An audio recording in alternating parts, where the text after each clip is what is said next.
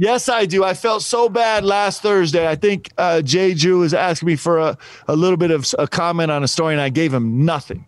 And I've been stewing about it all week long. Like, I really did feel good because I, because the truth is, I'm so grateful that you guys take the time to cover us. And so I got stories and scoops for you this week. So just buckle up.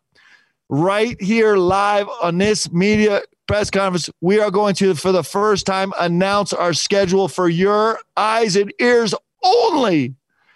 And we have taken the time as a staff to detail every single one of our players with potentially fascinating story topics that you could write about. I'll rush through a few of them here in a minute, and then I'm going to email. If you guys will email me, I will hit you back with our list. Just just a cheat sheet. If you're ever just stuck trying to find something to write, you, you'll be able to go back to this sheet. This is a full-service press conference, ladies and gentlemen. So should we hit the schedule or we got other questions? Hit us with the schedule, Coach. Go schedule. We want the schedule. Ah, you guys realize you could tweet this out live and it'll be your scoop. All right, so I'm going to run through this relatively quickly. So Wednesday night, uh, the twenty-fifth, we play Westminster at home. Thursday night, the twenty-sixth, we play New Orleans at home. Oh, wait. Hold on. Come on. What am I doing? I don't I are we on the right side? What, what am I doing? So listen, I'm not gonna announce this. Coach Robinson has been slaving away at this for the last five months. The most epically challenging schedule ever. So go you read them.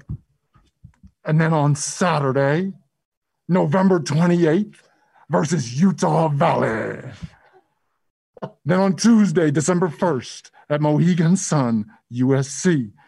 Then on Thursday, December third, we'll play either UConn or Vanderbilt. Then Saturday, December fifth, we'll be on the road at Utah State in Logan.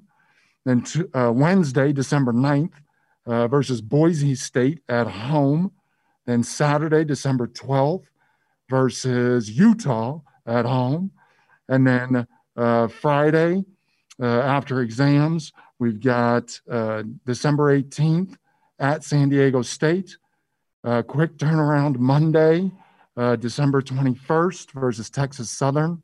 And then Wednesday, December twenty-third at Vivint versus Weber State. And that's our non-conference schedule. Let's go. Let's get up, Coach Robinson! Man, you guys got no juice, man. Thank you, Coach. That was like, that was like solid gold uh, schedule release right there. So um, uh, I'll give you a couple comments on the schedule and then uh, let you guys go if you have any questions. So this is just terrifying. Like, it really is a terrifying schedule. If you think about it, we got to start the season. We got three games in four days, and then we go away from home, U S C, UConn, Utah State, those three games in five days with traveling across the country. And then Boise State, who might be the best team we play. I'm going to be surprised if they're not a top twenty-five team by the end of the season. They're so freaking loaded. They're just loaded with talent. And then Utah, which is always such a monster of a game. So we got that stretch of, of the three and four and then those five games straight. And then we take a break by going to San Diego State for the sixth game in a row. Uh, that's the type of schedule that gets you fired. So pray for me. Pray for us. We're so excited. It doesn't get any better than this, guys. Let's go hoop. Thanks for that, Coach. We'll take some questions. Uh, go ahead and raise your hand if you have a question. We'll start with Jason Shepherd. So, Coach, now that you've you've got that set in stone, can you just take us through how different and difficult putting this schedule has been with everything being considered that's going on right now compared to putting a normal schedule together? Yeah, it's been so complicated for everybody. Uh, you know, the the most complicated aspect of everybody's schedule right now has been the fact that, you know, for whatever reason, I'm sure there's good reason, N C double A decided to keep the M T E qualifier to get to twenty-seven games. And so because the M T Es were so complicated, I mean, um, you know, we're playing a couple teams that were involved in Orla- in the Orlando M T Es, and and their whole M T E blew up. And so the thing is, is to get to twenty-seven, you have to play an M T E. And so, and to get an M T E, which half of them were blown up when they moved the date to the twenty-fifth, everybody was like, that's got to be the first order of business. And the M T Es have been so dicey. Like, it looked like there was going to be one and then it went away. And so that's kind of, that was the first um, stopgap for everything, where everyone was stuck. And um, once, once you could get your M T E done, then you're waiting for all the guys on your schedule to see if they could get their M T Es done. And so it's been a waiting game that way, but we're we're really excited about the schedule. Like I said, it could be the death of us, but but um, yeah, I mean, there's nothing better than playing great teams in a non-conference. So we're really excited. All right, let's take a question from Matt Viamonte. Uh, Viamonte. At this point in practice, Coach, how prepared do you think your team is ready to to play Westminster, and and maybe what would you like to see them improve on before that first game? Yeah, so, uh, you know, we, we're always uh, focused on the same things. I mean, we're really simple. We have to find a way to rebound the ball. It's been a huge emphasis for us. It's got to be a strength of our team, and so we're focused on doing that on the offensive and defensive end every single day in practice. We just have to get better and more consistent and more urgent, especially on the offensive glass. Our transition defense, you know, we, we didn't, we weren't, interestingly, we weren't fully, fully exposed with some transition defense deficiencies until about our Uh, I don't know, our, our tenth game of the season last year. We were ten games in before we were like, man, we are, we got issues. And so we're always keyed on that, trying to make sure that we keep challenging ourselves to get better. And, and then our ball screen defense is something that's uh, always been incre- really critical to our success. And then finally on the defensive end, you know, we made unbelievable strides. We went to the fourteenth uh, in the fourteenth percentile in effective defense against spot-up shots and closeout drives uh, two years ago to last year being in the seventy-fifth percentile. We made an astronomical jump defensively, and if you're going to track one stat that was important for us last year, it was kind of that catch-two-game stat of guarding spot-up shots. And so we have to be as good or better at that this year. So um, th- those are the things we're most focused on right now. I, w- I hope our guys have some sense of what to do offensively, but we got to, at the end of the day, we got to guard and we got to rebound. All right, Darnell Dixon and then Jeff Call. And Mark, you're less than two weeks away from that first game. Then who is going to be a- available to play? Do you have everybody that you expect will be available for that game? Yeah, but Darnell, before that, have you, have you, when was the last time you went to a press conference with a more profoundly exciting opening statement than what you just got? Don't never. Say yesterday. Never, never. All right, there we go. Never. Um, so, so we have, we have just about everybody available. So Wyatt Lowell is really, really close. Um, Uh, you know, Townsend Triple um, hurt his shoulder, so he's going to be out for a while. He will not be available to start. Uh, Wyatt is going to be touch and go. You know, he's going to he's going to meet the four mark four month minimum standard here uh, just in a few days. Then it's a matter of trying to see if you know if he can get comfortable with contact. Um, but right now, Uh, we have everybody else is expected to be, be available. We got a lot of practice between now and then, so we'll, we'll knock on wood and keep our fingers crossed. Coach, what have you seen from Richard Harward at the time that he joined the program through the red shirt and, and to this point right now? Yeah. Uh, so, Rich, we were doing a drill yesterday, um, and Rich was on a team, and he was one of the two guys that were subbed out on the possession. It was just a shell defensive drill, and uh, Blue, the team that he was on, the blue team had a chance to kind of win that little session with a stop. And Rich Harward is on the baseline, jumping up and down, screaming, and then they get the stop, and he's cheering. He runs out on the floor and gives, I think, Matt Harms a giant hug, and and it's it's. You know, we've been doing two-a-days for three straight weeks, and everyone's walking around in a fog, and we're still two two weeks away from our first game, and Rich is just bringing that intensity and joy for the game in onto the floor. And if you talk about the, the greatest thing he does for our team, he's the greatest teammate, okay? Um, and that is just such a huge deal. Now, basketball-wise, he's such a physical presence. He's unbelievable on the offensive glass. He takes up a ton of space defensively. He's got really, really good feet uh, in ball screen defense and and even uh, mismatch defense, switching defense, uh, where he can kind of um, kind of keep guys in front of him and then use his body. Uh, he's been great for us defensively. He's running the floor really hard. I've been super, super pleased with him. He's been terrific. He, but all that stuff is important. But like the stuff that makes us go, our special sauce is – is being a great locker room, and he is the leader of that deal, man. He just is so incredible. He's such a beautiful young man. All right, Mitch Harper. Yeah, Coach, uh, looking at the schedule and some of the Ken Palm ratings with these non-conference teams, a lot of top one hundred teams in, in this non-conference schedule. Do you, do you feel like it's a grouping of teams that can, if you guys can win them, of course, but do you feel like it can help you uh, position your program maybe for an at-large bid if come, come March? Yeah, so we were super sensitive about that. You know, we, we, there, of course, you know, everybody is guessing in in a bigger way than we've ever had to guess before, right? So not only are we guessing about what the N C double A committee is going to value, which we're always guessing a little bit, we're, but we're really guessing now. We're also guessing about what games we're going to miss and how many games we're going to miss, right? And and so – Uh, putting this schedule together, we were just like, we have to have so many high quality opponents. I mean, it really is terrifying. Like I look at the schedule and I, I'm not going to sleep for the next couple of weeks. Right. But, um, but you look at the schedule and there's just no break. That six game stretch, it's really a nine game stretch because you got the first three games so compact, and in those nine games, very little practice time. And they're all top one hundred teams. At least six of them are top one hundred teams, and, and most of them are top fifty.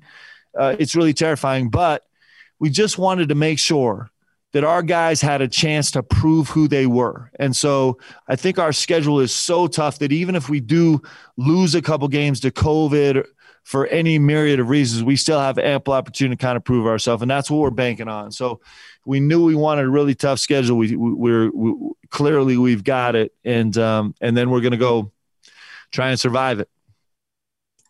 We got another question from Darnell. Yeah, tell us. Uh, I know you, you made a comment already today about Jake Whalen, but tell us about Jake Whalen, and then um, I, I don't know if, as a coach, can you prepare your team for the fact that they may be playing in front of no one? Yeah, that much of that schedule. Yeah. Um, so Jake Whalen first, uh, you know, I, I say that. So um, I'll tell you about this, this young man. So I saw him play a bunch of times last year, and I just had in my mind that he was, you know, someday going to kind of grow into a power forward. And I was like, he's a good player. He's going to be a good player, and he's going to be a problem. And then I watched a bunch of film on him from, from the spring and the summer. We weren't allowed to go out. And he's playing up one and the two.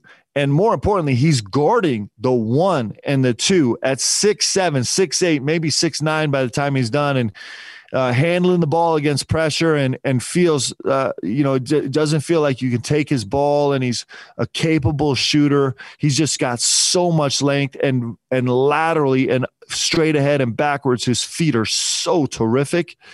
I think I think this kid has a chance to be a really – really special player. Um, you know, he's going to serve his mission uh, as soon as he graduates, and he's just got to, you just don't see a lot of guys like him when you start thinking about him as a one or a two. Um, uh, as a three or a four, he's going to be a problem. As a one or two, he has the potential of being a massive problem, like, like the type of guy that you don't see walking around very much. So we're really, really excited about Jake. Uh, second question was preparing guys for an empty gym. So, Um, you know, we had a scrimmage last Saturday. We're going to have actually a, a full game day uh, experience this Saturday, where we're going to come in and do shoot around at two and come back at seven. Um, we're really working hard with, with everybody here uh, at B Y U to make the Marriott Center actually the most entertaining and exciting empty gym uh, in the country. That's our goal. And so we had a meeting with twenty-five people socially distanced uh, on the Marriott Center floor uh, uh, on Monday morning, and, and we're trying. So that's the challenge in front of us. And, of course, there's expense and everything else, but we're going to try and give our guys the best game day experience that we possibly can, just in preparation for those gyms where we have to play that are empty. But, Darnell, listen, make no mistake about it. Uh, We're so grateful. We are so incredibly, deeply grateful for the opportunity to play basketball. Um, we're not complaining about anything, no matter what we see. We're just grateful that we get to play. All right, let's take a question from uh, Jake Hatch and then Mitch Harper.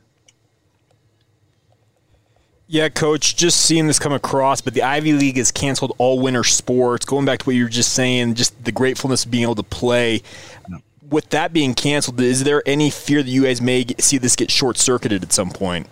Yeah, I mean, we always have fear. Listen, um, you know, I've said this a lot, so please don't uh, make this more than it is, because I understand the incredible, um, you know, the, the the the awful impact that this pandemic is having on the world right now. I understand that, um, and I'm not trying to downplay any of that. That's that is what it is, right? But but our experience in the spring, uh, there's none of us that are not scarred from, you know, being forty-eight hours away from Selection Sunday, and, and these guys haven't fought for years to kind of achieve the chance to go play, and then it just getting ripped away in an unpredictable way. So we're it's very sobering. We understand uh, that that that you know um, every day we get to be on this court is a gift. These guys are approaching it that way. We've scheduled that way, and um, so it's really sobering to think about. But with that said, um. You know, I, I am so incredibly grateful for the leadership of Tom Holmoe and Brian Santiago and Liz, um, in the sense of what a, what a tragedy if B Y U football hadn't had a chance to be what they are right now. And and whereas, you know, for whatever reason, everybody else in the Western United States kind of backed away, Tom kind of forged forward and said, we're going to find a way to do this safely for our athletes. And they've been able to do that. And those athletes have had a chance now to be a top ten ranked team for the first time in a long time. And and we got a young man who's having such an inc- a bunch of them, but this Zach Wilson, who's having a, a, a season of a lifetime right now and has put himself in a position to change his life forever. And and you just... There's also a cost to those guys not having a chance to do that, right? And so I'm so grateful for the leadership we have here at B Y U. I think it's, I think what Tom has done is is um, has put him in a position uh, where where um, there's an awful lot of universities, especially in the Western United States, that are like, man, uh, you know, those guys are really fortunate and blessed to have Tom Holmoe leading that program and doing it safely and doing it wisely and doing it bravely. Uh, we'll take a question from Mitch Harper and then a last question from Matt.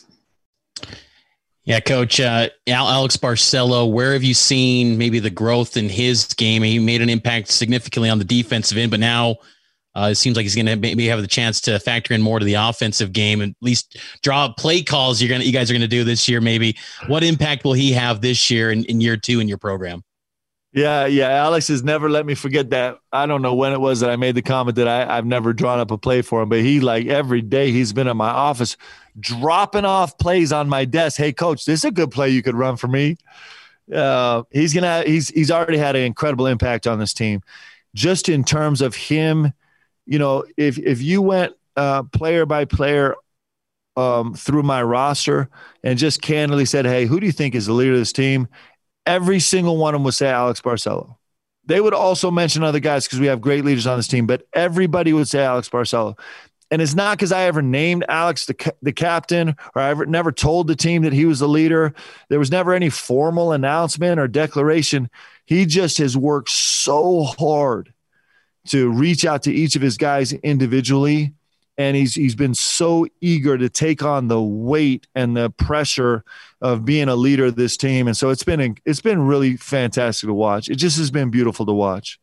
And then his role has changed right now. He's got the ball in his hands a lot more. Uh, he's developed this really beautiful relationship with Brandon Averett. Today they had this incredible play where, where we're in transition, flying down the floor, uh, Alex pushing the ball and B A racing ahead. We get a pass ahead to B A. He shot face, has a chance to shoot an open kind of step back three. Instead, turns it down back to Alex. And Alex kind of turns down a challenge shot, takes one dribble penetration, throws it back to Alex. Both these guys turn down a shot to get Brandon Averett had a wide open three, which of course he banged. He's shooting eighty-one percent, I think, overall in shooting drills. And um, it's been awesome to watch those two work together. So Alex's leadership, obviously him spending more time in the point guard position. He played there some last year. And then I actually have adopted some of those plays. Every time, every time uh, Alex, you know, scores or gets a shot off or makes a play off, one of the plays that he's drawn up for me, I know he's going to run over the scorer's table and be like, yeah, that was me. Talking to all the A Ds in America, if you want to hire a great coach, it would be Alex Barcelo. So he's doing unbelievable. He's such a beautiful, beautiful young man. I know a lot of B Y U fans are excited for Matt Harms. What's what's how's he looked the last couple of weeks, and what kind of role and expectations do you have for him this season? Yeah, I, I mean he's he's really he's a really talented player. But again, with all these guys, it starts with his demeanor. So what's been really interesting about Matt Harms is his his leadership um, feel is never over the top. He's not a guy to um, to get too salty with the guys or overly demanding, or um, you know, his voice never sounds grating, which is which is hard to do as leaders. A lot of times you just have a time or two and your voice comes off a little grating. He just has this this veteran intensity to everything he does, where he's really, really steady, but he's really steady at a highly competitive level. And it's it's actually, I mean, he's such an incredible pleasure to coach. And it also makes it really fun to coach him because there's not a lot on the floor he can't do. Um, the way he's guarding ball screens right now, whether it's switching or downs or drops, his feet are so good for a guy that's seven three. And his, his feel is so good. Um, the way he runs the floor is really, really exciting. He's just, uh, especially in the last few weeks, he's he's really taken it on himself to up his reps shooting the ball, and he's shooting the ball at a really high clip for us as a seven three guy. You can't challenge his shot. Right? So he's literally always open. Even if you're standing right there in his face, he's still essentially open. And he's shooting it really, really well. And he's such a force in the post. And he's he's playing with toughness. Um, you know, he's he's, you know, if he can't make you look like a good coach, then you're a really bad coach. So he's just been awesome. We're so happy to have him. He's just a, he's just a beautiful young man.